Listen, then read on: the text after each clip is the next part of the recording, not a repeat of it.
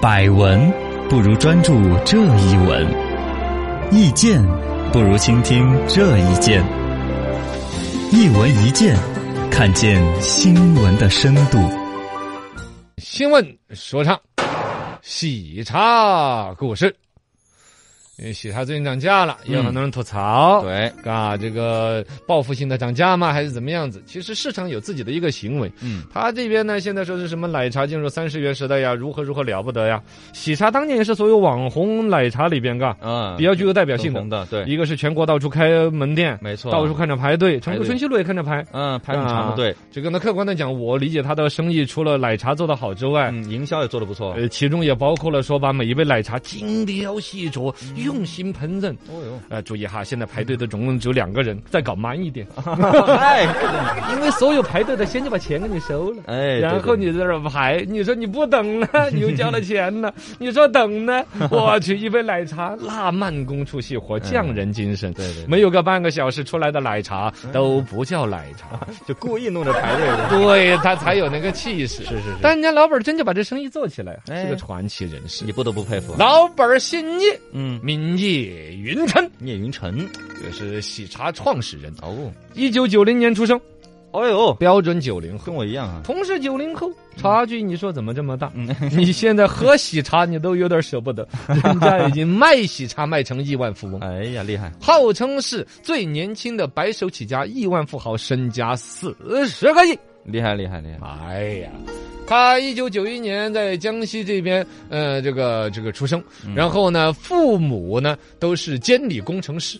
啊，这说起来不是什么多大的身家，嗯他自己白手起家的，但是家世也不差，是吧？监理工程师对那且还是有文化、有钱的一个对家有庭技。术啊，童年时期呢，跟着父母搬到了广东江门这一边，但是呢，说孩子读书成绩也很一般。哦十八岁读完高中进入社会，他不是走大学这条路的，没有读书。你看，，还真说很多成大气候的人，嗯乔布斯啊，啊，是不是啊？对，，都是罗辍学了小的刚啊， 哎，不是，比尔盖茨啊那些学。历啊，对，都是读着读着不读了，然后在辍学了停车场啊、嗯车库里面搞捣鼓东西。扎克伯克啊，对呀，聂云辰也是读到高中完了，没读大嗯学，直接就进入社会上面，就学着人家修智能手机。就是，哦哦修手机呢，这个二零零九年的时候，乔布斯不是把这个苹果手机卖到全世界都有了吗？嗯智能手机在我们中国大地也开始流行起来。是十九岁的聂云辰直接就在这样广东江门开手机店。哦，哦，这就是专大门老板卖智能手机，嗯也不算大老板嘛。自己父母刚才说了，也还算有点家底那种，是给点钱给孩子造嘛，又不读大学，嗯，且得要给他一个就业啊，就就卖智能手机卖啊。手机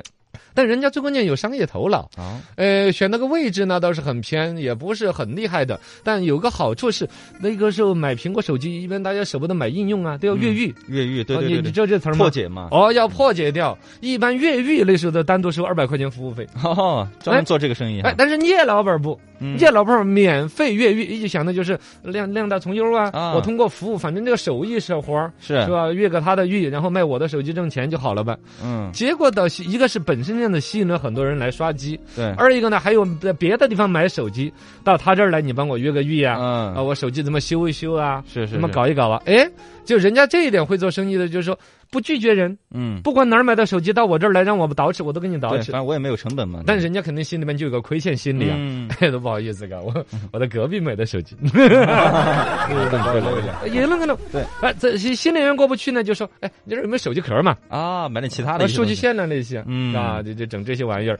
手机壳那个东西，每一次来换个手机壳，对对对，那东西西儿又没有质保，坏了也没谁骂啊，你。换的也勤哈，哦，利润率又高，你别说那最开始的像贴膜 boy 那些，对，就赚的多，，对呀，那最开始贴膜一百块钱一张嘛，呃，对对对对，是吗？利润太高了，啊一看那个好高精科技的，嗯嘎，给你擦的干干净净的，缝缝涂。后来谁知道那玩意儿才几块钱一对张成呢？本也就几块钱，对呀，挣老鼻子钱了。嗯，最终后来是到个二零一一年左右，电子商务开始崛起了，他手机店也就卖的那个将将就就，哦，大家都在网上买这些手机壳啊、贴膜这些玩意儿嗯了。他考虑转行了是吧？哦，考虑转行的时候，听到一个兄弟跟他说奶茶挣钱。啊，奶茶也是成本低，收入高啊，对呀，他就开始把自己卖手机攒的那二十来万块钱嗯转型做奶茶店，最开始不叫喜茶，叫什么？叫黄茶。皇上那个嗯茶啊哦，这显得很妥一嘛。是是是，但其实生意不好，哎，就搞买一杯送一杯，哦，买一送一哎，生意一下就好了。嗯，哎，但是一送完了就又不 好了。哦，这不是哦促销了，对呀、说最惨的一天营业额只有二十，